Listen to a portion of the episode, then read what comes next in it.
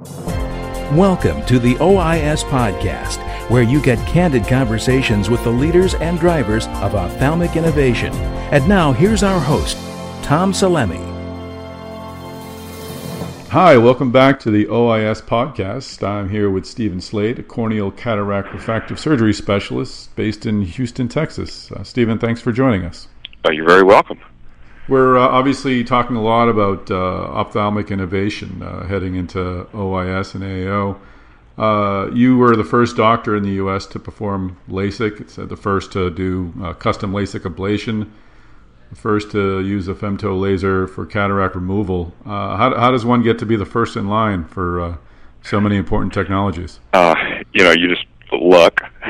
really, uh, just um, you know, I mean, after getting involved early with LASIK, I think uh, certain people in industry uh, felt that I, you know, that worked out pretty well. LASIK did, and we brought that technology into the U.S and then I think that just sort of um, put me in the uh, you know right place. And then as things like the Crystalens came along, and as IntraLase or femtosecond flaps for LASIK came along, and then um, uh, some custom ablation work, and then of course the latest is the femto cataract. Um, I had the opportunity to be the you know the first and to develop the technology. It's a you know, I think it's a separate skill set to be able to take with take something that's you know do it the first few times, but um, you know, and I'm I'm happy the way that all those projects went because now they're a sort of standard of care uh, in a lot of our practices. But um, the, bottom line is, I, I think it was just you know sort of a lot of luck, knowing the right people, mm-hmm. and being in the right place at the right time. I, I don't. There, there certainly wasn't any application that I filled out and aced or something. no lottery ticket that you scratched. No, no, no. It, a lot of it was just um, the kindness of other people. How how important is to have these new technologies in, in drawing uh, patients? We hear in other specialties uh, like uh, orthopedics now with the with the robots there, people seem to be drawn to to the newest and the best way of performing uh, surgeries. How, how important is, is, having access to these new technologies to you know, uh, to practicing medicine? Well, once there's sort of two questions in that, Tom. I think the first is how important is it to investigate a new technology, and I, I think that's just absolutely vital. Uh, you know, if um, especially in a field like ophthalmology where there's so much technology involved. In ophthalmology, we're not going to invent or build a femtosecond laser in our garage, or you know, make that between patients out of a little piece of wire and some um, you know wood. It, it, it's something that requires a uh, cooperation with industry. So w- we have to have that. And ophthalmology is so technology dependent again that it's extremely important to evaluate new technologies, uh, which is you know what I've been able to do, and just see how they work. Not all of them do really find a place, but a lot of them do. It's just the eye is technology friendly. Uh, a lot of things, lasers and ultrasounds, and um, can all be applied to it. The second part of the question, or my answer, I guess, is how important is it to get involved with the latest technologies? And you know, so now let's say a technology like, um, you know, and, and I've seen this happen with all of them. Uh, the technology is developed, it goes through FDA, it's approved, uh, and it becomes commercially um, available to doctors. At that point, it's really an individual decision by the doctor. I like to be a technology driven practice. I like to have the latest things, but I think it still is a uh, individual decision of the doctor um, to look at a new technology, and I think it's a responsibility of the doctor to look at a new technology, familiarize himself with it, study it with an open mind, maybe try it if that opportunity is there. But then the decision is really up to the doctor. Does he think that this is going to provide value to his patients? Is it going to give him better results, uh, safer results, more accurate results, whatever? Mm-hmm. That, that that's the bottom line. Are you more likely than not to uh, accept, uh, adopt a, a, new technology, or are you more are you more likely to say no? That's not quite where it needs to be, or it just doesn't fit where we are right now. You know, I, I see myself doing both. Mhm. I, you know, and I'll go back to my answer with the original decision, or with the, um, you know, it, it's a separate decision on each technology. While we've been very cutting edge with, um, you know, all the things that we've mentioned previously. For example, we're in my practice, we're still struggling on uh, whether we want to go into electronic medical records. Mm. So, I mean, you know, we we love computers. We've got them stacked all over the office, and I'm a computer nut, and we love that technology. But we just it, it's it's been kind of hard for me to give up my paper charts. Everything else on the in the office is computer: the billing, the scheduling, the uh, you know our um, website, everything. But uh, it's kind of hard for me to give up those paper charts where I get to write, hold it in my lap, have all the results there, talk to the patient as I go, you know, and I can flip through it and say, well, look at this test, show them that. It, it's um, so I, I don't just jump into every new technology, Mhm. and of course, if it's a new technology uh, in in retina or glaucoma, where I am less, uh, you know, less versed, less experienced, uh, a lot of times I'll be um, in the um, in in that large group of um, you know the the mass. Certainly not the early adopters. Mm. Interesting. So I, I see myself sort of you know being a early adopter, being a somebody actually. I, I see my. I can look in the office right now and I can see technologies that we developed.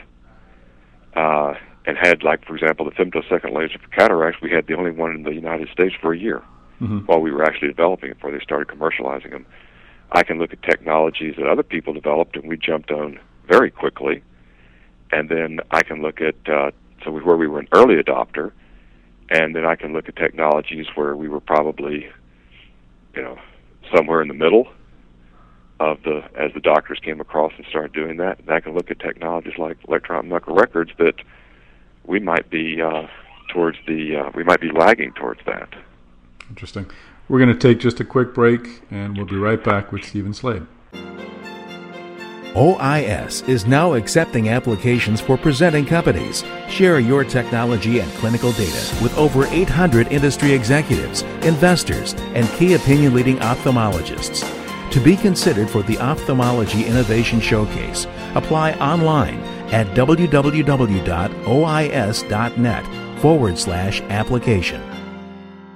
Okay, we're back. Uh, the, the the electronic med- electronic medical record, uh, and this is a tangent. I admit I didn't expect to get into this area, but uh, so many other specialties, particularly primary care, seem to be under great pressure to, to move into EMR and to really get electronic. Do do ophthalmologists, or do you, I should say, you don't want to speak for everyone. Do you feel that same pressure, or or, or is this a, a specialty that's somewhat uh, immune to those uh, those pushes in, in other areas? No, there, there there is a lot of pressure to move into electronic medical records. Certainly, uh, you know, I think the government um, has um, has put out incentives to move in that direction, uh, which I think is wise. The people that tell you it works well uh, are uh, you know believable, and that's a huge incentive. I mean, certainly, I would never consider managing my life without a computer iPhone, all that. So you know, I can um, certainly all my personal records, all of my scheduling, emails, everything is off the computer. So I can certainly see the potential value. It's just a very disruptive technology, and then you hear um, that there are different um, different experiences with it. There's Mhm. there's different experiences from the doctors. Some doctors love it that have integrated into their practices, and some doctors can't stand it. So it's a bad mistake. Plus, there's no clear uh, best system that, that I can, and I, I, I look at this stuff, and I can't see a clear best system that's available yet. Uh, it's not like choosing between Mac and PC. It's, I mean, there's just, oh my gosh, I don't know how many electronic medical record companies there are out there, hmm but I'm, I would bet over a hundred that I could buy. And that, and that's an area where you don't necessarily want or need to be the first mover because No. you don't want to be holding the dog that uh, No, yeah. no, not at all. We're going back to the, the technology that really impacts the patients. Uh, where where are we in ophthalmic innovation? Is there sort of a hockey stick curve? Uh, and if so, where where are we on that stick? Is, are we just uh, just beginning to curve, or, or are we are are we high up on the blade? Right. No, I I think it'll do um, nothing but accelerate. Um, you know, assuming no interference from outside. Uh, you know, the stock market crashes, God forbid, or you know, funding or mm-hmm. something like that, or the government takes over refractive surgery or uh, patient pay gets eliminated. But assuming nothing like that dramatic happens, then, in my opinion, uh, innovation in ophthalmic surgery will just continue to accelerate. And here's the reason. We are not using distinct technologies. We're using technologies that are commonly used in other uh, industries. For example, lasers. Think how uh, pervasive lasers are through our world. Optics, how pervasive optics are. Uh, many of the disease processes uh, affect other parts of the body. So we are able often, you know, the, the original excimer laser was developed by IBM to etch computer chips. And it turned out other lasers did that job better, but we were able to take that laser already developed and use it for cornea. Mm-hmm.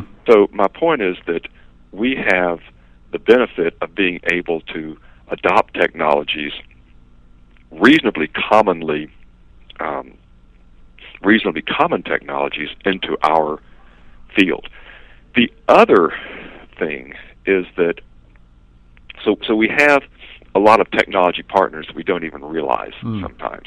We, ophthalmologists were certainly not the first to use ultrasound or uh, femtosecond lasers, or uh, maybe the first in medicine to use femtosecond lasers or excimer lasers, but not the first. These things were developed technologies, so a lot of it we can adopt. The second part of my answer would be we have an increasing demand, and that's the baby boomers. Baby boomers are rich, they have plenty of disposable money, disposable income. They are uh, 10,000 people in the United States hit the age of 65 every day.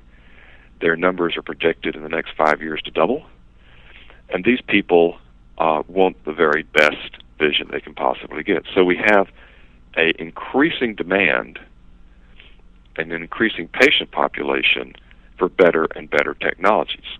Uh, we could use, you know, better IOLs. We could use better ways to, uh, you know, cataract surgery can continue to improve. There's, you know, different, um, you know, refractive surgery techniques being developed. Uh, certainly, a cure for presbyopia uh, would be uh, a huge hit.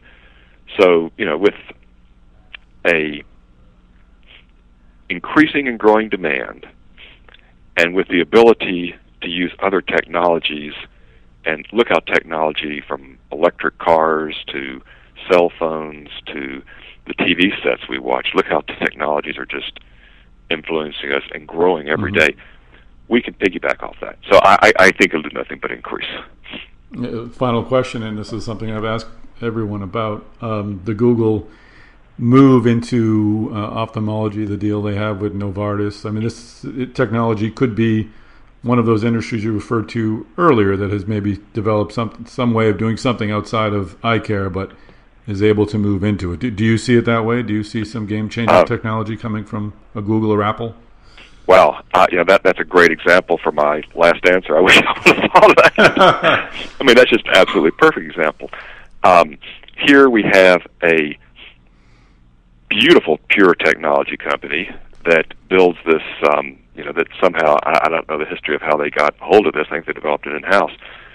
And then um, Alcon, uh, to their credit, Alcon Novartis went and said, you know, let's work with this, which I think was uh, very intelligent. What will come of that? I don't know, but what could come of that? Uh, that could easily be some sort of, you know, we have technologies that stand alone and then we have technologies that you know I call enabling technologies, and they make other things possible. Uh, you know, you could never have a laptop without a LCD display. So if we would have stuck with CRT, if laptops never would have been developed. Of course, the transistor, or if, if flat screens never would have developed, we'd never be with laptops. The transistor was the ultimate uh, transformative or enabling technology, if you think about it, and that Google Contact Lens could easily be an enabling technology. You know, and currently it's to monitor diabetes. Well, that's great, but what if it were to monitor pressure in the eye, or what if it were to monitor um, macular changes, or what if it were to be able to be focusable in the um, uh, you know communicate with a a battery for a uh, intraocular lens or partner with something like that. I mean, there's just so many different um, possibilities for a technology like that that I would. Um, it's a great example. I should have thought of that one. well, that's what I'm here for. Yeah. It was a great conversation. I appreciate the time, and I look forward to seeing you in, uh, in Chicago at OIS. Fantastic. Enjoyed talking with you. Take care. Thanks for being part of that OIS podcast with Stephen Slade. Next week, I'll have the opportunity to speak with Vince Anido, Chairman and CEO of Aerie Pharmaceuticals. Please listen in, and we'll see you in Chicago. Don't miss your chance to attend the next Ophthalmology Innovation Summit at AAO on October 16th in Chicago. OIS will showcase market changing technologies and provide a forum for industry leaders to discuss and debate the challenges and opportunities facing this dynamic industry. Hear what world renowned ophthalmologist and inventor Dr. Steve Charles has to say. This is a great forum to get everybody in the same room. These are not separate parts of the puzzle, they've got to be a cohesive unit to work together. We can't see the FDA or the venture capital community as adversarial. They've got to be part of the process. And so this is dialogue. That's what this is about. And it was a very effective forum for that. It's the fifth time they've held it. It's also very effective in the spring at the ASCRS meeting. I'm delighted to be a part of it. So visit the new OIS Super site for more details and to register at www.ois.net.